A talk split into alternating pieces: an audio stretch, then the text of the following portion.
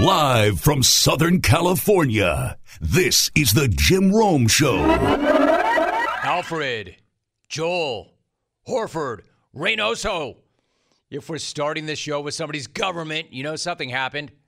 Years from now, when people look back and say, who was the first genius to master time travel? That will be your answer. Because Al Horford just Marty McFlyed the hell out of a game last night and may have saved the Celtics season in the process. Certainly saved them in that series, may have saved their entire se- season. You lose last night, and the Celtics are done. DOA. They'd be down 3 1, and they're not beating Milwaukee three straight. However, they don't have to worry about that because Al Horford quantum leaped about 10 years back and carried them to a win. And that series has a totally different look and feel right now.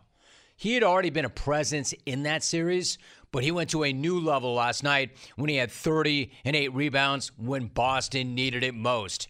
That was his first 30 point game in three years. That was his first 30 point playoff game ever. And if you want to know the exact moment when my man hopped into the DeLorean, I will tell you what it was. It was right here. Bounce pass goes right to Holiday. Holiday will feed it off now to Giannis going the other way. Giannis taking it all the way to the rack. Send it down, big fella. The facial going the other way, and Giannis is maybe going to get called for a technical here. Afterward, he threw it right over Horford, and a little talking after the fact, he got a technical. All right, so that right there was a fascinating moment. Giannis throws down on Al, looks at him, says something, and forget for a moment that it may have been the softest tee in NBA history. But while it was a terrible look for the officials, again, it was actually an enormous moment for Al Horford because you saw his response. The question was, what was he thinking in that moment? Yeah, I don't really know what he said to me, but the way he was looking at me and the way that he was going about it uh, really didn't sit well with me. And at that point, I think just something switched with me. All right, so we're talking about one of the classiest guys ever. Al Horford is one of the classiest guys ever. Just so we're really clear on this, he is not the kind of guy who calls out other players. He just doesn't do that very much. So you know if he says that something flipped in him when it happened, then something flipped in him when it happened. You know who else knew that it was a mistake immediately? His sister. Al's sister, Anna, tweeted, quote, This is where the Bucks bleeped up. I know that look. He was pissed. End of quote. That's a great tweet from his sis. And he was pissed. And he did go off. And if you don't believe that Giannis got Horford going, ask the freak's face after this dunk. Horford gets by Giannis and throws it down and one. Al Horford, a primal scream. And Giannis on the deck, chance at a three-point play for Al Horford. That was an amazing moment. And whatever you do, you may want to, but don't come up in here and ask for a drug test for Al. Because that's not a PED. That is straight wizardry. And you really can't test for that, right? I mean, if that's not witchcraft, then what else is it? How else can you explain it? Because I know I can't. Let me give you some perspective. Normally, I don't like playing this game, but this game is actually paramount right here. It's important. This is 2022. Al Horford won an NCAA title 16 years ago. That title is so old, it can now drive. Now, I get this all the time now. Yo, Rome, Rome, you're a legend. I grew up watching you on TV. I don't just get that, but I get that from like 45 year olds. That said, Al has been around so long, I feel like I'm the one who grew up watching him on TV. I mean, do you ever remember a time when Al Horford was not around, much less doing the bleep that he's doing right now? This guy played with Joe Noah, who is retired. This guy played with Corey Brewer, who's already coaching. This guy was at Florida when people still cared about Tim Tebow. That's how long ago that was. Tebow has tried and failed to have a career in multiple sports and multiple positions since then. But Horford is still out here carving up the Bucks defense and the time space continuum in the playoffs. He was 6 for 6 for 16 points in the fourth quarter alone. He's the oldest Celtic to drop 30 in a playoff game since John Havlicek did it back when the league had part-time real estate agents playing. Havlicek did it so long ago that Horford wasn't even born. He wasn't even alive at that time. So I'm not going to say that Al Horford came into the NBA a long time ago, but Ty Lue was one of his teammates, and Ty won an NBA title as a head coach six years ago. Al and Mike Bibby were teammates before Bibby turned into Aaron Donald. The crazy thing is, people thought that Horford was washed when he was in Philly two years ago, and then he spent a year in exile in OKC. He wanted out of Philly so badly and initially thought that going to OKC would be good until he got there and realized it was OKC. Then this offseason, Boston brought him back in a salary dump. I guess what I'm getting at is if the reinvention project was a basketball player, it would be Al Horford. And after seeing him last night, I am all in on everything this guy's doing. I see that last night on the road against the defending champs with the season on the line, and I want to get this guy on the show because he is the very definition of reinvention, transformation, living your best life, and being the best version of yourself later in life. Like, I so badly need to pick this guy's brain because what I'm seeing from him is incredible not only the ultimate pros pro, but this dude literally has figured out a way to spin the clock in reverse, and I have to know how he's doing it because he was out there hitting the C's with the paddles when they were in big, big trouble. Milwaukee had a double digit lead. Time Lord was on the bench with an injury. Jaylen Brown and Grant Williams were both in foul trouble. Jayson Tatum could not buy a bucket.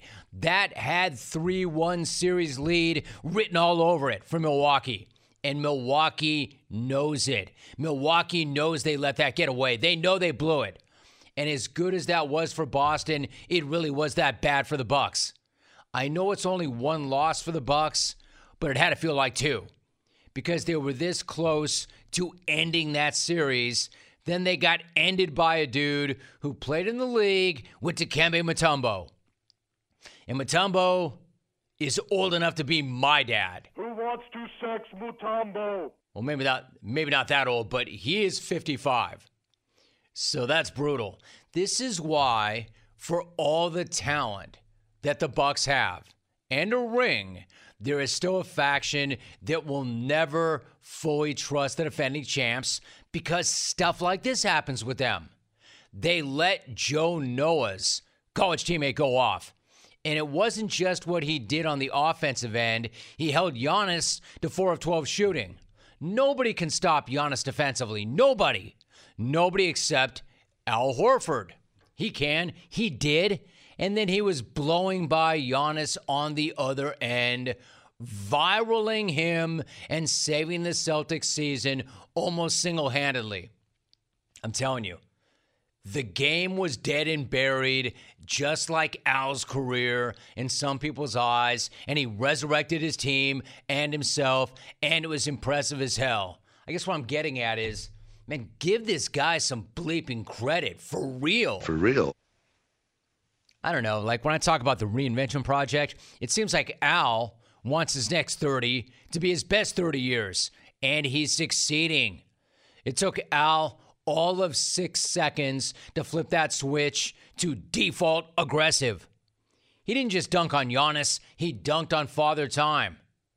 Al put a sign on Giannis's forehead that said, Welcome to Pound Town. I guess what I'm saying is, Al did to Giannis what the pantry does to me several times a week kick my ass. Al's out here teaching a master class on ass kicking.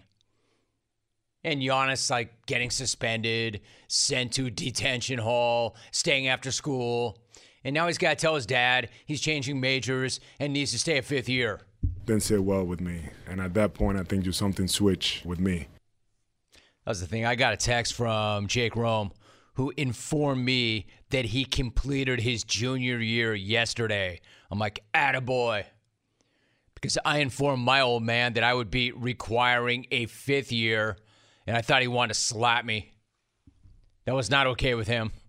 If you're a parent, you know this. Kids are amazing, but they are expensive. However, with Fabric, protecting your family with term life insurance is surprisingly affordable. Fabric was built specifically for parents to help you manage your family's financial future like a parenting pro, stress free. And Fabric's new lower prices mean significant savings over other providers with great policies like a million dollars in coverage for less than a dollar a day. And everything is on your schedule with Fabric because it's all online. Less than 10 minutes to apply, and you can be offered coverage instantly with no health exam required. Then just personalize your quote to fit your family's needs, and you will be set with high quality, affordable protection for your entire family. There is no risk to apply today. Fabric has a 30 day money back guarantee, and you can cancel at any time. So protect your family with term life insurance right now in just 10 minutes. Apply Apply today at meetfabric.com slash Rome. That's meetfabric.com slash R-O-M-E to start protecting your family right now.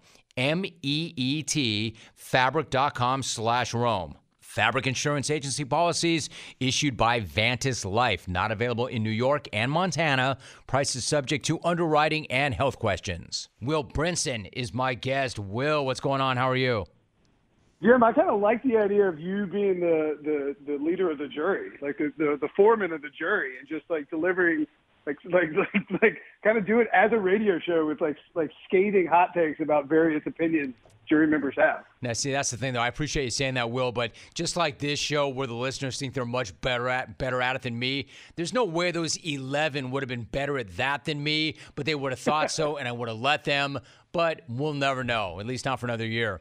So let me ask you this. We get the full schedule release, but we already know some games right now. Will, this morning we get news of a Christmas Day game.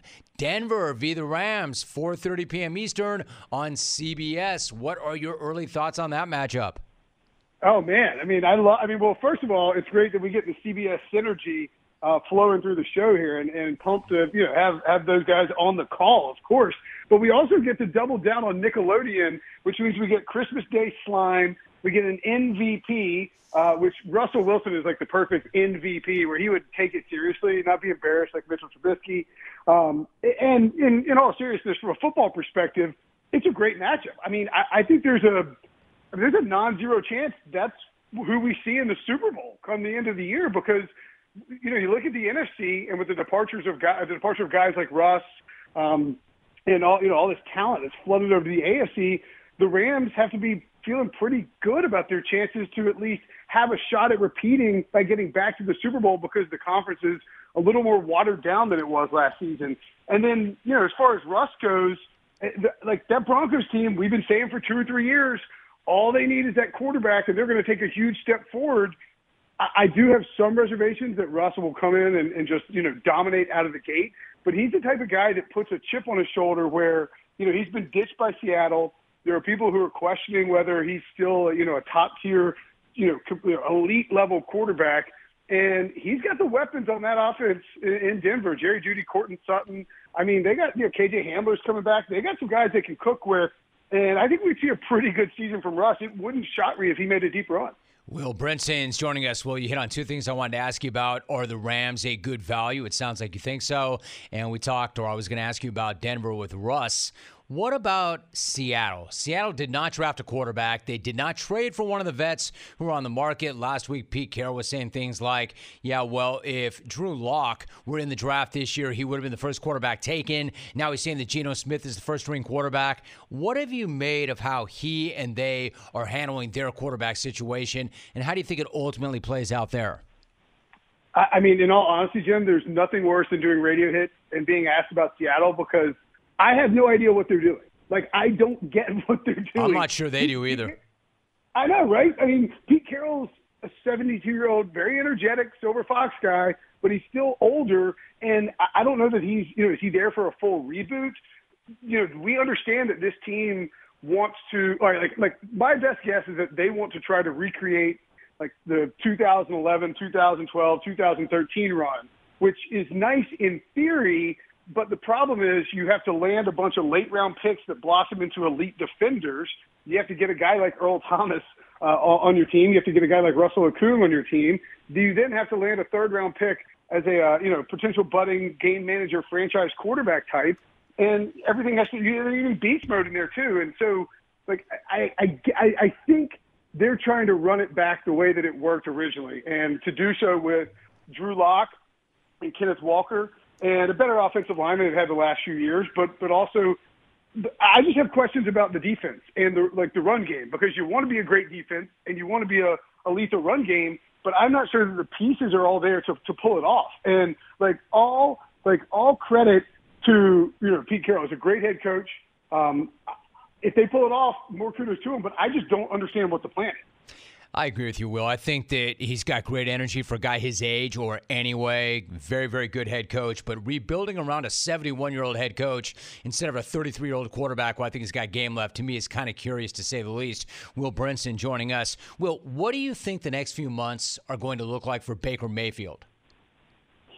Jim, I thought, you know, speaking of Seattle, too, Baker did that interview whatever podcast that was, and apologies to the guy. I think he's famous, but you know, he he did a podcast with him, and um, his his dog's like laying there on the couch looking comatose, and Baker's like, well, yeah, you know, a few weeks ago I would have said I'm going to the Colts, but now it's probably just going to be Seattle. And then Pete Carroll the next day goes out and signs Geno Smith as if to send a message to Baker Mayfield, like, you're not just coming to Seattle, buddy.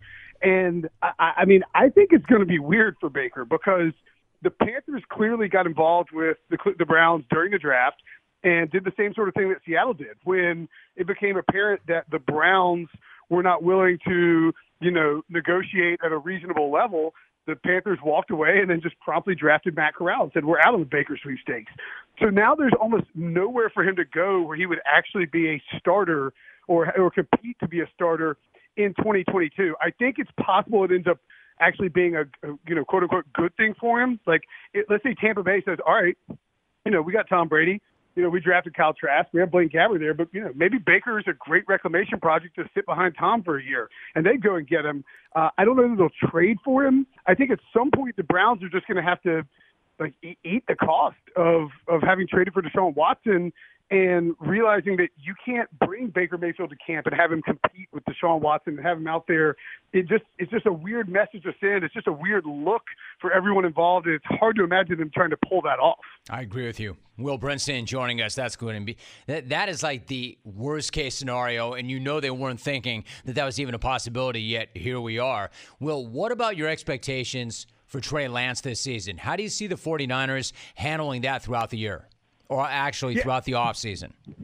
Yeah, I mean, I think that, Jim, is actually a little bit easier than the Baker situation because, you know, we know the 49ers and Kyle Shanahan specifically, and Deebo Samuel, by the way. Like, I wouldn't sleep on Deebo's love for Jimmy G as part of the reason he wants a he wants a deal. I, I think that they can say, okay, Jimmy's hurt, we can't trade him you know, we now they have the problem with the salary cap issues of you know needing to sign their, their draft picks, although they don't really have a bunch of high draft picks that will cost a lot. They have less than a million in salary cap space. They'd love to trade Jimmy and roll with Trey, I think. But the problem is, you know, you don't want to just let Jimmy G go for free when he's a reasonable cost, you know, high high end veteran. A team like the Panthers, I think, would still like to get Jimmy Garoppolo in there. Um, you know, maybe there are other teams that would be interested in in bringing him in to compete. I think the Seahawks would like to sign him as a free agent. I can't see those two teams trading. I, think the 49ers will let this play out as long as they possibly can and keep him on the roster and let him get healthy and see if they can deal him. And if they can stand to the salary cap and get into training camp, I wouldn't be surprised if they just let him compete with Trey Lance and push him a little bit because I still have re- at least a little bit of reservation that Kyle Shanahan is completely comfortable with going all Trey Lance this season. Oh, I agree with that entirely. Will Brinson joining us on. There's any doubt about that. Let me ask you about the Bills. Will they had their hearts ripped out, of course, in the final 13 seconds against Kansas City? We've seen some teams suffer a loss like that, I mean, a gutting loss like that, and never bounce back. How do you see Buffalo responding? It's, it'll be interesting because it looks like Jim, I Sam, the great Sam Farmer of the LA Times reported on, uh, I think today actually, that the Bills are likely going to be the opener against the Rams on the Thursday night game to kick off the NFL season. Huge game, right? A uh, fun game. And then the the Bills are going to be part of the Monday Night Football doubleheader against the Titans the following week, which we already know is going to go down. So, you know, they got to be ready to get off the mat and and perform. Uh, you know, I think two there are two things that maybe like when you think about what happened with the Bills last year. One, I thought, you know, Bill, Bill Belichick in that first game where he went full Navy on them and ran the ball down their throats, and then Sean McDermott lost his cool about Belichick coaching them up, and then the next week, you know, they're down big to Tampa, and he's like crying to Tracy Wolfson at halftime for some reason. Uh, you know, that was like, man, is this team soft and fragile mentally? Because that that would be really surprising. But then they managed to rally and get get it all together and make that deep playoff run. So I think they'll bounce back. You know, they're a team that Brandon Beane's done an incredible job building out that roster. Uh, McDermott's a very good head coach, and Josh Allen is just a stud. The the one reservation I'd have about Buffalo is that Brian Daboll leaving. You know, Ken Dorsey by all accounts, going to be a great offensive coordinator. But you know, will there be some bumps in the road to start, particularly with these high-profile games and that transition as offensive coordinator? Will, Brinson, my guess. Well, one last thought: Philadelphia brought in AJ Brown during the draft. Given how they turned their season around last year, what do you make of the roster going into this season, and how high do you think their ceiling is? So, I'm a. I mean, everybody likes him, but I'm a just a, like I, I, AJ Brown is like up there, like in the hierarchy of players I love, like with like, like with members of my family. And Jordan Davis is maybe my favorite player in this draft class. So the Eagles got outstanding marks for me on on day one for for their moves. And frankly, Jim, I you know I went and bet them during the first round of the draft to win the NFC East, to win the NFC, and to win the Super Bowl. Now I don't think that's happening. You know, it's a bit of a long shot, like 35 to one to win the Super Bowl, and I think 20, eh, 18 to one maybe to win the NFC. But when you look at the conference, I mean, and you look at the division, like specifically, you know, Dallas didn't get a lot better this offseason. If anything, they got worse. The Giants have made it clear, you know, with this latest move. Like, I like what the Giants have done, but they've made it clear they are rebuilding. And then Washington's trotting out Carson Wentz. I mean, that, so I feel, I feel like the Eagles. I mean, two to one or more to win that division is great value, and you get in the dance. And I know people are down on Jalen Hurts, but the guy's improved. I feel like since he got to the NFL, you know, he settled into one system and they have a ton of depth on the offensive line and defensive line. Like they are like Jordan Davis is probably not going to play 100% of the snaps for them. Andre Dillard, their former first round pick, probably not going to be, you know, maybe not a starting tackle. So they're loaded at the at the on the lines. They've got a quarterback that has shown a lot of upside performance wise. And now they got the wide receivers and, and, and the skill guys. I, I, think this is a really good football team. And this is why I go to this guy as often as I do a CBS Sports senior writer, host of the Pick Six podcast, and a dude who's just got it. Will, great job. Appreciate you. Thanks for picking me up. Always good to have you on the show, Will. Thanks. Always fun, Jim. Talk to you later, man. Oh, yeah. I love that sound. Always puts a smile on my face. The reason for that is Shopify gives entrepreneurs the resources that were once reserved for big business. So upstarts, startups, and established businesses alike can sell everywhere, synchronize online and in person sales, and effortlessly stay informed. Listen, scaling your business is a journey of endless possibility. I know this. Trust this. When this podcast started, you would not believe the types of things that we were selling. Compare that to where we are right now, and I understand that journey. I understand the success is a million milestones on a forever evolving path. And I love how Shopify has the tools and resources that make it easy for any business to succeed from down the street to around the globe. And like ours, Shopify powers over millions of businesses from first sale to full scale. More than a store, Shopify grows with you. This is Possibility, powered by Shopify. What a great product. Find out for yourself. Go to shopify.com slash Rome, all lowercase, for a free 14-day trial and get full access to Shopify's entire suite of features. You have to try this on. Grow your business with Shopify today. Go to shopify.com slash ROME right now. That's shopify.com slash ROME. This says, Dear Rim Jome, Yesterday was the literal worst day of my life when 10 o'clock came on and you were not on the air. I hope you enjoyed your vacation, riding your hog to Wisconsin or wherever. Son Drew Mills. Yeah, Drew, I doubt that that was the worst day of your life. The literal worst day of your life. I mean, come on with that. And I've got a bunch of those too. All right, so you probably are wondering how I miss a Monday show coming off a weekend like that, right? These guys, a lot of you are like, hey, how was the beach, yo? How was it on that hog, yo? Hope you enjoyed that vacation day, yo. I mean, come on. You have to be wondering why I'm missing a Monday show, right? I never miss a Monday show. But it's a fair question. Like, where were you? How do you miss that show? Especially given how many weeks you know you're going to get Rome in the summer. I get it. I understand that. Just know this it's not like I had a choice. Yeah, I know. Come on, Rome. You always have a choice. Yeah, not always. I mean, I guess I could have ignored that jury duty notice the way so many of you apparently do. No disrespect intended, which means that a number of you are about to be disrespected. However, if one of you randos decides not to follow through on your call to serve and you get nailed for it, that's the equivalent of a tree falling in the forest. None of us will know, none of us will hear it, none of us will give a damn. However, if I try to pull something like that and I get nailed and you do hear about it, I'm the most hypocritical D bag ever. Now, I know a couple of you smart Alex are thinking, you are anyway, Rome. To which I would say, you're entitled to your opinion, no matter how wrong that opinion is. However, if I just ignored my jury duty notice and I did get nailed, then you would be right. I would be a hypocritical D bag. So I was not going to do that. We have a justice system. While not perfect, it does need to have jurors to function. And I'm no better, I'm no more important, I'm no different than anybody else who gets the call. So, of course, I went. Now, was I one of those people who was super curious to see the inside of the courtroom? Was I one of those people who was really curious to see how that process really works? Did I need a few days or even a few weeks away from you clones? Is that what I wanted? Honestly, Hell no. Not during smack off season, not during any season. Now, would I have done it if called to duty? Yes, because that's the right thing to do. But did I want to do it? Do I have a need to experience that particular thing? No. no. Just being real. I didn't have this great curiosity. I didn't have this need to know. But I did the right thing. So let me quickly lay out the day for you. They get you in there at 7:45 sharp.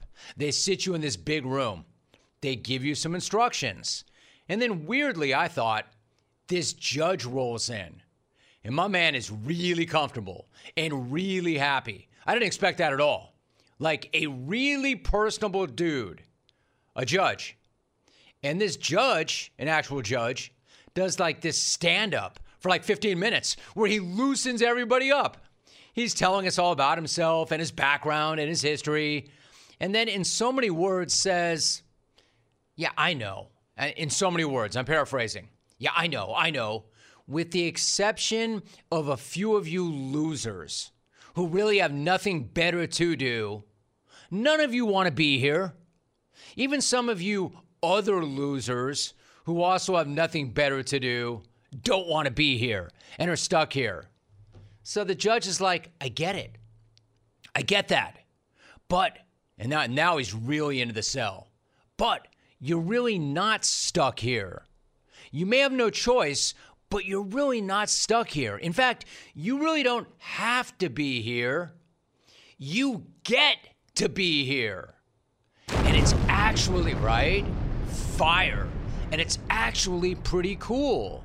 And here's why being a juror is awesome and important and something you will always remember and why you'll be making a big difference, etc., etc.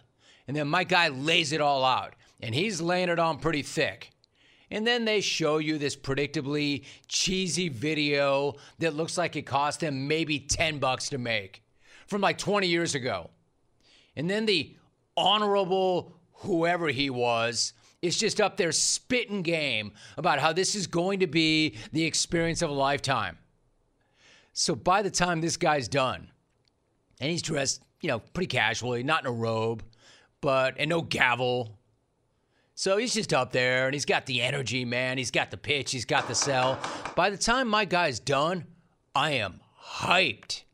I am fired up. I'm like, damn, put me in, coach. I mean, Judge. I mean, this dude was freaking Vince Lombardi behind the podium.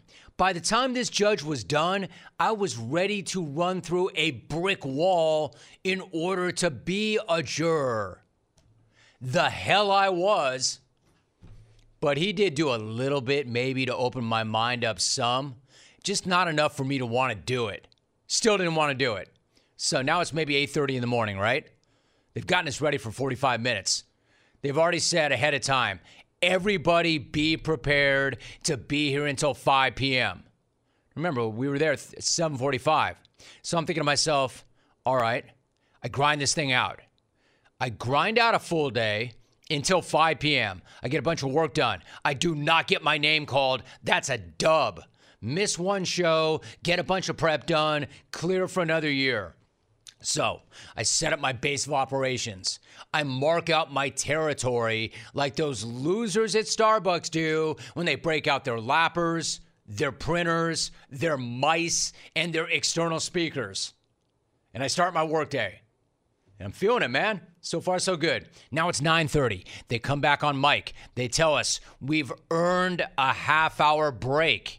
We can do whatever we want until 10 o'clock, even leave and retrieve something from our car, which is about a quarter of a mile away, if we want to, but be back at 10 sharp. There's going to be an updated announcement.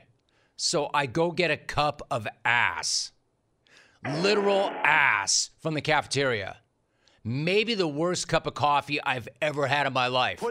I don't even make it back to what I'm now calling my office before I throw it away a cup of ass. 10 o'clock rolls around.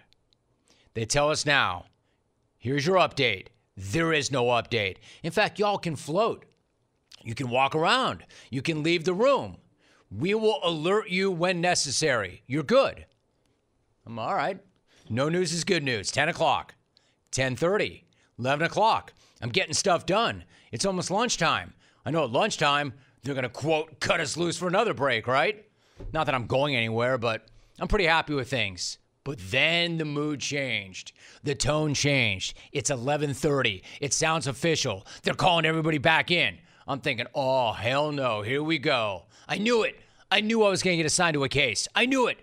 The person with the mic says there is in fact a case this morning.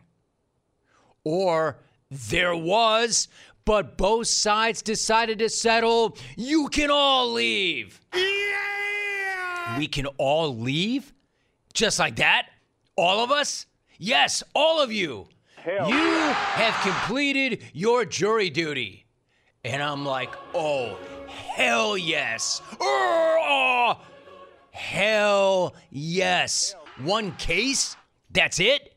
I thought there were like a million cases going on. Anyway, I was not about to argue that incredible bit of fortune. We're all happy as hell, except for those two losers who really did want to be there. Man, I jumped in that big ass line, turned in my big ass laminated juror pass, got my big ass certification of completion, and I bounced the hell out of there before lunch. What I'm saying to you is, what a glorious morning at the Santa Ana courthouse. And that's why I was not here the Monday after that unbelievable weekend. I was not at the beach. I was not on my hog. Dodger Jano and I were not riding around. I had an actual reason, an excused absence. It was a good reason. Let's just be glad it was only one show, yo. Let's just be glad it was only one show. So, yes, clones, you're lucky. It was a one dayer, it was not a trial of the century you know, one of those crazy murder cases where I'd get sequestered in some motel in the middle of nowhere for months. No outside contact of any kind. Can't see the fam. No TV, no phone, just a bunch of DVDs. I can't leave the room except to get bust to the courthouse. No Instagram, no Twitter. Can you imagine day 87 and me and the 11 others are still deliberating? Shout out to that judge, too. Do you know how badass of a pitchman you have to be to get people hyped to be on jury duty? I was ready to be the head juror. Foreman in the box, yo. You get to be here. I mean, I know that phrase, but still an all time Jedi mind trick. Be like being a dentist and telling a patient before root canal, hey, you don't have to do this. You get to do this. Or how would you like to be the guy lubing you up for colonoscopy? You don't have to do this. You get to do this. Next time I'm sitting here listening to you and your terrible phone calls, I'm just going to tell myself my affirmations. I don't have to do this. I get to do this. I don't have to take these calls. I get to take these calls. Are you craving some protein after a good workout? Do not make a shake or eat a bar. Grab a bag of beef jerky from Old Trapper. Old Trapper beef jerky is tasty and tender and made with real strips of steak and quality spices that are smoked over a wood fire. And it goes wherever you go to the game, to the gym, to the beach. So look for Old Trapper in the Clearview bag. You can see the quality you're buying. Look for it in major retail stores near you. If you don't see it, ask for it by name because no other jerky compares. Old Trapper, what's your beef? Kevin Weeks is my guest. Kevin, there is no better time of year to talk to you than this time of year, my man. How you living? How you feeling? Feeling great, Romy. What about you? The Derby's over, so how are you doing now that the Derby's passed? Man, that was an amazing thing. I haven't even gotten to it yet today, Kevin, like I mentioned, because yeah, Yeah. 80 to 1 because I was not here yesterday. So it was an amazing thing to see. I'm going to get into that later on. But let me ask you about the postseason. Like we know this, the NHL postseason really is the ultimate war of attrition. If you look at tonight's action alone, Kevin, of the four series tonight, all four are tied up at two games apiece. So when you look at tonight's action, can you give me a storyline or two that you're most focused on heading into this evening? Yeah, I would say what we thought would have been the most uh, the most compelling series, maybe in all of pro sports in the postseason in Minnesota and the uh, St. Louis Blues. That's living up to the billing now, especially the last two games. Two outstanding teams, ton of star power, ton of superstar power. The Minnesota Wild have Kirill Kaprizov, who's one of the best players on the planet. But I like their team in general. They've got a lot of depth. And then in the case of the St. Louis Blues, I'd say about 75% of their team was there when they won the Stanley Cup a couple years back against the Boston Bruins. Chief Berube's doing a great job behind the bench. Vladimir Tarasenko is, healthy for them once again. Jordan Kyrou is a budding star, so is Robert Thomas. So uh, I love that matchup. That series is great. And then another one that I'll focus on is uh, the Toronto Maple Leafs and the Tampa Bay Lightning. Uh, coming in, smart money would have said the Lightning would have probably won this one in five or six, although the Leafs had a record-breaking season for them. But we know that their postseason history has been very challenging back in my hometown of Toronto. Let, let's put it that way, outside of the Raptors. So that's uh, that's really compelling. The fact that it's two-two, that Tampa evened up that series uh, in Game Four. I played exceptionally well back in Tampa, so it shifts to Toronto tonight. Kevin Weeks joining us. I'm glad you mentioned those two series because I was going to ask you specifically about those two. I mean, when you look at Toronto and Tampa Bay, you've got the two time defending champs, the Lightning. They're in a dogfight. As you mentioned, Toronto is so hungry because it's been so long. It's a fascinating matchup. In your mind, Kevin, what's the longer shot? The Lightning pulling off the three-peat or the Maple Leafs finally snapping their cup drought? And how do you see the rest of that series playing out? I'd say the longer shot the Leafs finally snapping the, the cup drought because it hmm. goes back to 1967. And I know it well, of course, having grown up there. So I would say for Tampa, the three-peat is a near impossibility, but if there's anybody that can do it, it's them. They've got all the pieces. They're battle tested. They've got the recipe book of what it takes to win the Stanley Cup. They're repeat champs. Patty Maroon is a three-peat because he won it with St. Louis and then won two in Tampa. He's the only person on planet Earth that's had a three-peat the last uh, three years, I think, in, in the world of major professional sports. So he's got a chance for a four-piece to hit him with a Kit Kat. But uh, I love Tampa's team. The Leafs have come so far, I got to say. Auston Matthews out of Arizona.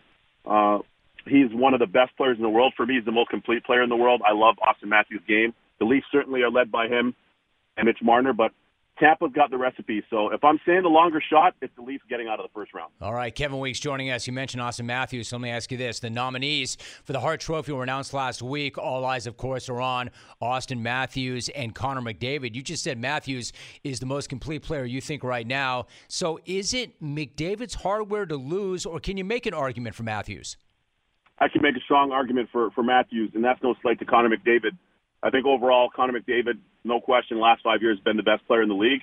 But Auston Matthews, to me, is now the most complete player in the league, and he scores the most. He's the best goal scorer on the planet in our league. So, all that to say, he's also rounded out his game. When you're the best goal scorer and you put up a 60 spot for the first time in Toronto Maple Leafs history for an original six franchise, and you're and you're good defensively, and you're good in the face-off circle, and you can make plays, I don't know, man. That's that's an all rounder for me. So I look at him. He's a real unicorn uh, in his own way. I give him the slight nod, but also don't sleep on Igor Shesterkin from the Rangers, uh, their goalie here in New York. Had not for Shesterkin, there's no way the Rangers have anywhere near the season they did. He stole a lot of wins for them this season. We're talking to Kevin Weeks. You know, Kevin, you said, and to your point, that the three is more likely than Toronto actually getting their name on the cup. But can you imagine if and when that were to ever happen? It's been since 1967. If Matthews is the guy to get them there, I mean, can you imagine the icon and legend that he would be? Can you explain this, like Kevin? It's such a different thing, Toronto, yeah. Montreal, in these Canadian cities. But if you were to isolate Toronto, can you explain what it's like to live and play there for those athletes and the pressure that comes along with being a part of an original six franchise that has not won at all since 67? Yeah, let me tell you, right? Like, in growing up there, even in youth hockey, like minor hockey, eight, nine, ten years old, Pee Wee, you name it, like, we'd have a thousand people on a Friday night at our games. Wow. Like, we had scouts coming out to watch us at 11, 12 years old. NHL scouts, pro, college, you name it, junior. So that's how you know how much of a hotbed it is. It literally is like, it's a hot pot. It's, it's like a big hot crock pot or a pot of chili and the pressure is that way since you're kids, let alone now for these guys playing at the Leafs, you know, for the Leafs at the NHL level. I look back at the Raptors and what my man Masai Ujiri did with the Raps. Him leading them to the Larry O'B is beyond incredible. And there were two and a half million people at that parade. And for any of the listeners that know, you know, we have Caribana every summer. I'm Caribbean. My parents are from Barbados. So we have Caribana every summer, the big Caribbean festival up there and the parade does about one five one six million people. Okay, the Raptors almost double that. If the Leafs win, there could very well be about four plus million people in the parade. Literally, I think it might end up being the biggest parade in, in the history of professional sports, if and or when they ever win a Stanley Cup. But yeah, the pressure is immense. Everybody lives and breathes the game, lives and dies the game. So it's a unique opportunity. As, as my man Tim Grover said, pressure is a privilege. So uh, they've earned that privilege.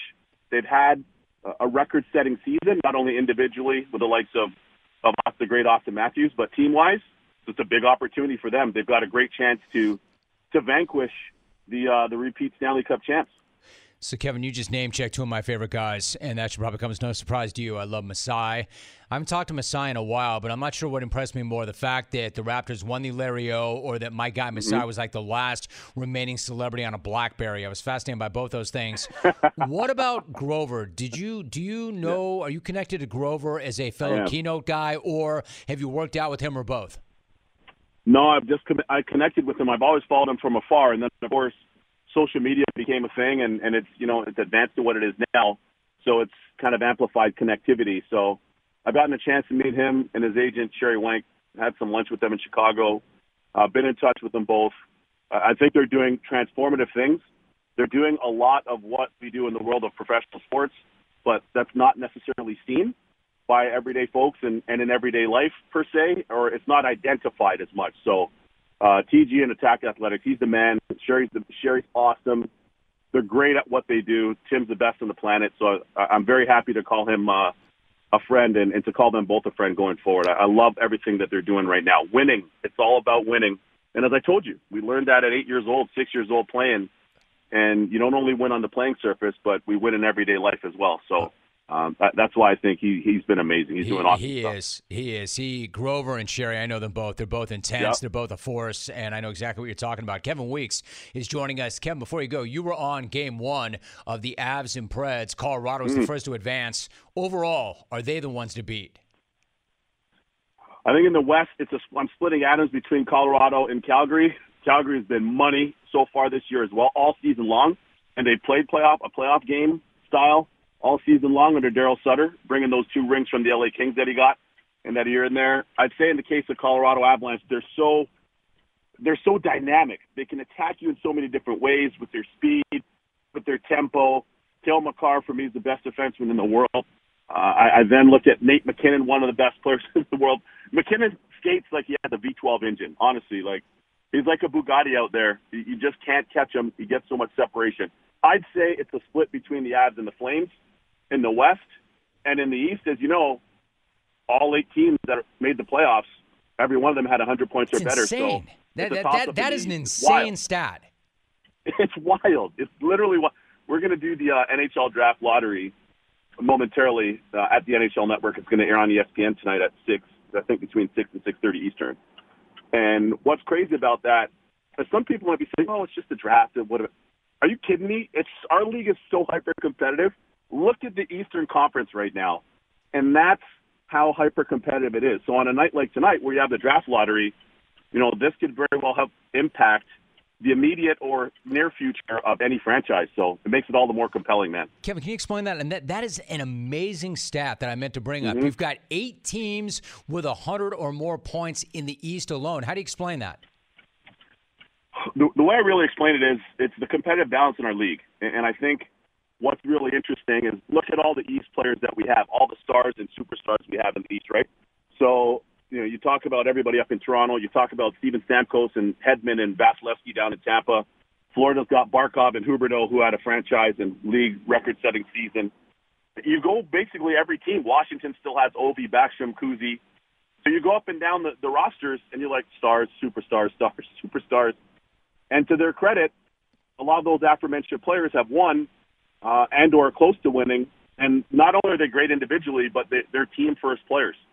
So when you have your superstars playing like lunch pail players in terms of their commitment, blue collar, their grit, being team first players, you know you're cooking with gas. And that's really what's happened with all eight teams in the East. Been I love impressive that. to watch. I. I love that description you just had. Kevin Weeks joining us. One last thought. You mentioned the Rangers. So the Rangers had one of their best teams in years, but they've run into a Penguins Mhm. team that has scored seven goals in back-to-back games. They've got a 3-1 series lead. Kevin, what do you make of Sid at 34 and still crushing it? What do you make of the way he and the Penguins are playing right now, and what's their ceiling? I mean, here's the thing with Sid, and getting to know Sid and, and having a pretty good relationship with Sid. I would say this: what I love about Sid is he's all hockey all the time. His whole life is structured around being great, being the best player he can be, and making the biggest contribution to his team daily, nightly, practice, workouts, recovery, you name it. He's all in. And one of the best players in the history of the world. I think right now he's sixth in our league for sure. He's sixth all time in points in the Stanley Cup playoffs. And when you think of all the great players that have played, plus he has 1,400 regular season points, he's going to go down as one of the GOATs for sure. And that sets the tone. But, Romy, think about this. You've got Sid, Hall of Fame, three rings. Geno Malkin, Hall of Fame, three rings. Jeff Carter, maybe Hall of Fame, is a third line center, two rings from LA. So down the middle, they've got eight Stanley Cup rings in their top three centers. Like, that's pretty unreal. Does that and help? The fact that they, Is that Right. beneficial? yeah, right. Does that help? Exactly. So that's basically like having three of your wideouts that are Hall of Famers. You know what I mean? In, in your receivers corps on any team. Like that's it's unheard of. So I got to say that strike down the middle really helps them. But that game one in this series uh, at Madison Square Garden, I was working. I was doing the mini. I was doing mini St. Louis, but that game one at the Garden was must see TV. It's one of the most iconic games ever played at the Garden and Pittsburgh was able to snatch that one four three. And of course, Igor Shesterkin made 79 saves. Remember when MJ had 55 points at the Garden, double Yes. nickel? Of course. Shesterkin had 79 points. Like, it's one of the most incredible individual performances in the history of Madison Square Garden. But uh, to Pittsburgh's credit, they're down to their third goalie, Louis Domingue, who's playing really well for them. They snatched that game, and really, that's the game that turned the series for me. I know it's amazing to, for that guy to come off the bench ice cold and do what he had to do in that moment and to turn that series was it's just incredible. Like Kevin, you can speak to that, right? How hard is that? As somebody who played goalie, you've lived that life yeah. your entire life. How hard is that to do? It's so hard because the Stanley Cup playoff games are hyper intense. You and I, when we visit during the playoffs, I tell you all the time, the rink's 200 by 85 uh, in terms of dimensions. In the playoffs, it feels like it's 150 long by 50 wide. Hmm. You can't think, you can't breathe. It's so hyper intense on every possession. So to come in cold off the bench, that's basically like saying, okay, heaven forbid, TB12 goes down. We are in the third quarter. We've got the ball. We're first in whatever, 30, and now you got to come off the bench and run the offense and try to win the game. And try to do that. Like this, that's how difficult it is. So wild because our sport and our position specifically, like quarterback, it's a very feel intuitive position, right? It's a, so much, so many subtleties in the movements and the biomechanics and your timing and your positioning and everything, your reads. It's, you just goalies have no margin for error. So what Louis Domingue has been able to do, in light of Casey DeSmith, who played really well as their two, and also in place of their starter Tristan Jarry, who's a, who's a, uh, an All Star this year. It's amazing what Domingue's done, but you got to give a lot of props to my boy Andy Chiodo, who's the goalie coach there in Pittsburgh, former NHL goalie himself. He's done a great job with their three goalies this year. Hey, Kevin, one last thought. I agree with you. One last thought, just big picture. And you and I will talk this time of year, every year, no matter what. And I talked to Ray Ferraro last week. The rubber yep. came on. It just seems yep. like my particular audience, these are all great guys, you know this, but the audience seems like they're more into it now than in recent memory. Is it because we're on a bigger platform, or does it feel that way to you? Yeah, of course. We're on a much bigger platform. I mean, I think it's great for our sport. I was talking to Deputy Commissioner Bill Daly about this and Commissioner Bettman. Our, our league's where it deserves to be. It needs to be elevated on the proper pedestal re- relative to the league and to the sport and our amazing players and our great fans. And I think, if anything, I don't want to say it legitimized our sport by being back on Walt Disney and on ESPN and Hulu and ABC and of course on on uh, TNT, the Turner Company. But I don't want to say that it legitimizes us, but it kind of does. Do you know what I mean? Like, I can't tell you how many players I talk to people in the business, coaches, GMs, owners that are just raving about the fact that our games are where they should be. They're getting the coverage that they should in terms of the exposure on those platforms. And you know how players are. Players are competitive. Players hear this and they're like, hey, listen, I love Bron. I love Doncic. I love all these guys. I love TB12. I love all these guys, Ronaldo, Sir Lewis Hamilton. But, yo, we're in the league too. you know what I mean? Like, we need to be there we want to showcase McDavid, Draisaitl, um, Makar, MacKinnon, Shesterkin, Panarin, Kaprizov. We want our players to continue to be household names as well. They're great at what they do, and they do it on ice, and they do it on skates, and we have some of the most passionate fans in the world of professional sports as well. So I think it's been great for our sport to be back on those two platforms, and of course, you know, being on the NHL Network with 24-hour coverage as well. Everybody tunes in. It's on in every dressing room, every weight room, and the fans tell us that they're watching all the time too. So we're just happy to be able to serve the fans. As are you. You know this. You, you're a Hall of Famer. You know what it takes. It's just a matter of bringing it to the fans every day, and that's an earned privilege. That's it. And I love the game. I love the product, and I love the guys who play it. It's great. He will be on ESPN2's call for the Caps and Panthers game five tomorrow night, 7:30 p.m.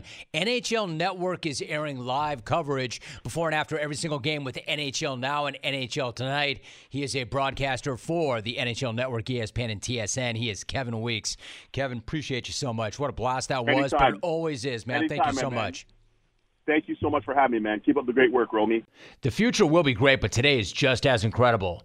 Meet Nissan's most advanced lineup. If you can't get enough adrenaline, there's the all new 400 HP Nissan Z. Or for your off road adventures, check out the all terrain Nissan Frontier. If you're more of a spontaneous road trip type of person, then hop in the Nissan Pathfinder. And for something more electric, there's the stylish Nissan Ariya. So let's enjoy the ride. 2023 Ariya and Z not yet available for purchase. Expected availability this spring for 2023 Z and this fall for 2023 Ariya. If you have not picked up your jaw from Saturday's Kentucky Derby, you are not the only one. Point blank. I mean, what happened at Churchill Downs in the run for the Roses is something that we may never see ever again. Uh, like literally almost in any sport. It really was one of one bleep. For context, Friday morning, a horse with one career win named Rich Strike wasn't even in the Derby. And by Saturday night, that 80 to 1 long shot, Rich Strike, had two career wins, one being the Kentucky bleeping Derby. It's two for me. There's not enough time left in this show for me to explain how insane that is.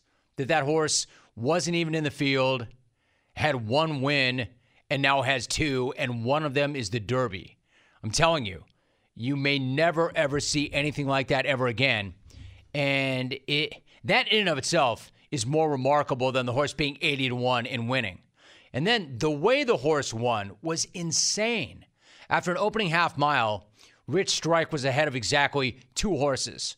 Two horses in a 20 field horse race, meaning this late add, who had not won any of his last five races, would have to kick in his closing run and navigate through a bigger crowd than he or any horse is ever going to see. And by the way, that horse was a $30,000 claimer. This is some pretty low level stuff. A $30,000 claimer. In other words, anybody could have had that horse, could have claimed that horse for 30 gur. And he's in the field running against six and seven figure animals with the finest pedigrees and among the very best in the entire world. Best breed, best trainers, best jockeys, richest owners. And in no way do I mean any disrespect.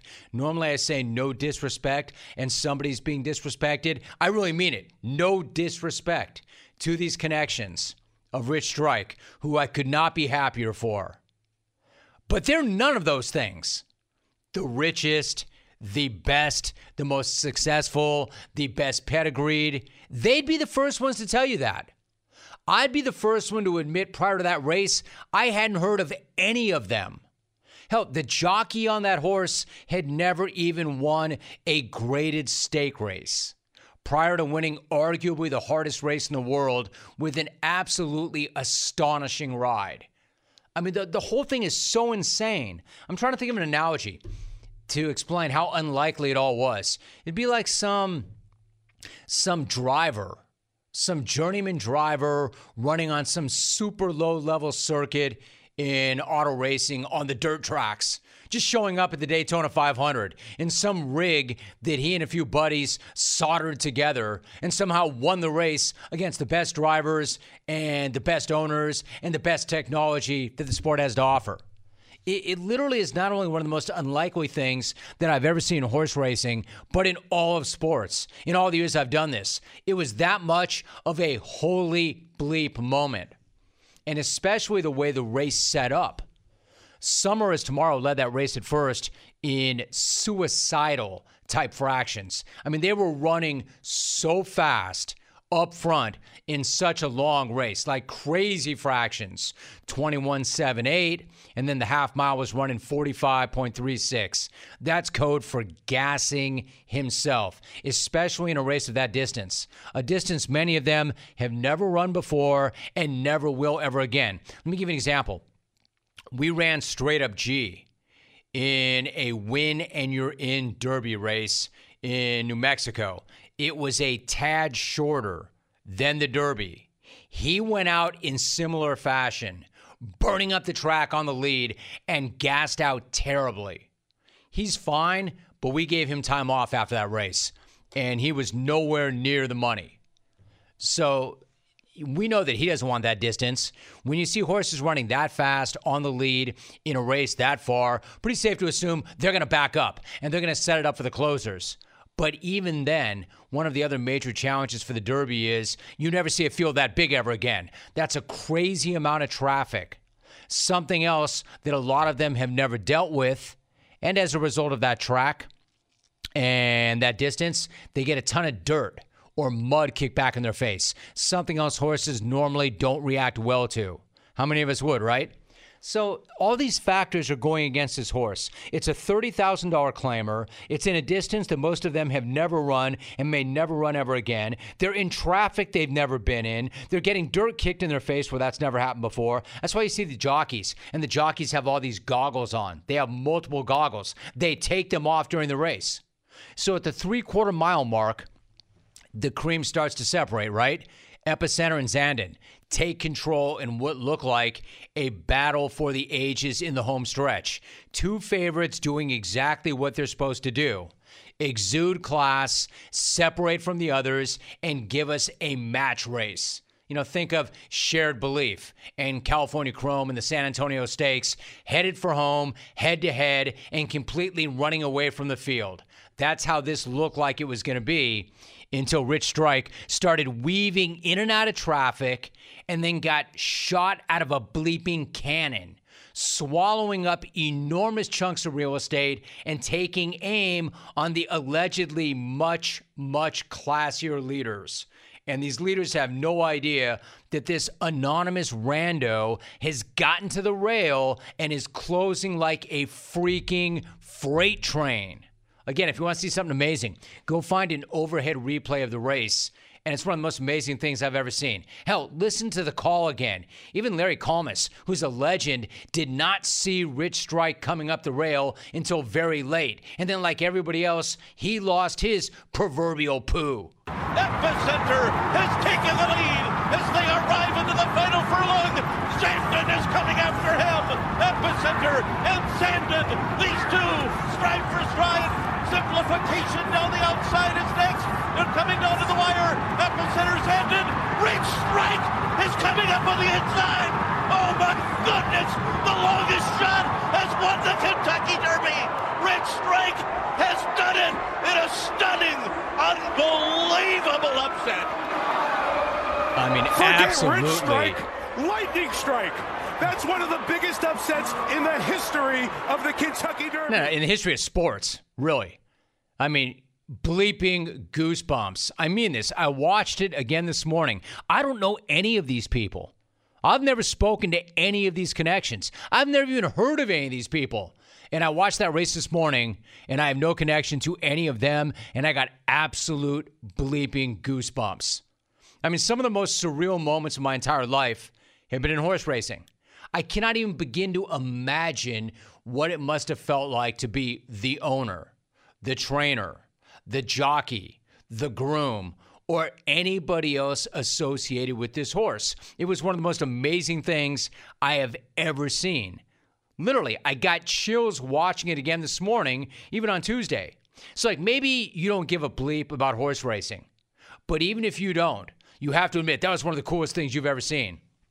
And that's exactly what sports, sports, not horse racing, but sports are all about, right? The underdog coming from the back of the pack as an 80 to 1 dog to beat a couple of badass, expensive, classy, pedigreed horses that were supposed to win. The biggest underdog since 1913. Since I wasn't around then, I had to ask Rit what it was like the next time that happened. Last time it happened. You know, as evidence, you think of what? The biggest underdog ever, biggest upset ever, Buster Douglas.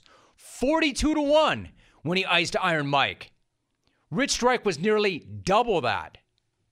Let's go to Toronto. Billy in Toronto. What's up, Billy? How are you? Hey Jim, it's been a long time, man. I've listened to you for for ages, and it finally feels good to finally get uh, get on and have a chat with you. You got Listen, it. What's Jim. up? Listen, Jim, uh, I, I played the horses way too long. It was a problem in my life, and thank God I stopped betting them. But Jim, I'll play every now and then, and when the Kentucky Derby comes along, I have uh, no problem laying down a little bit of money. Was having a real good day, Jim, and I did have the I had the one horse to win the win the race. And Jimmy, I will tell you this: you're talking about that overhead view. Have another look at that overhead view and look at that one horse and tell me he is not the best horse in the race with the trouble he went through and he definitely beats Rich Strike if he gets any kind of trip at all. But Jim, the reason why I'm calling is very simply put, and watching a ton of horse races, I think I know what happened, and I think it was the Bob Baffert effect, Jim. My God, this horse, first of all, on in the 21 hole, he can't get into the gate. There's no horses around to bug him, but he doesn't want to go in the gate. Like you say, he's wanting to eat the other horse uh, after he wins the race.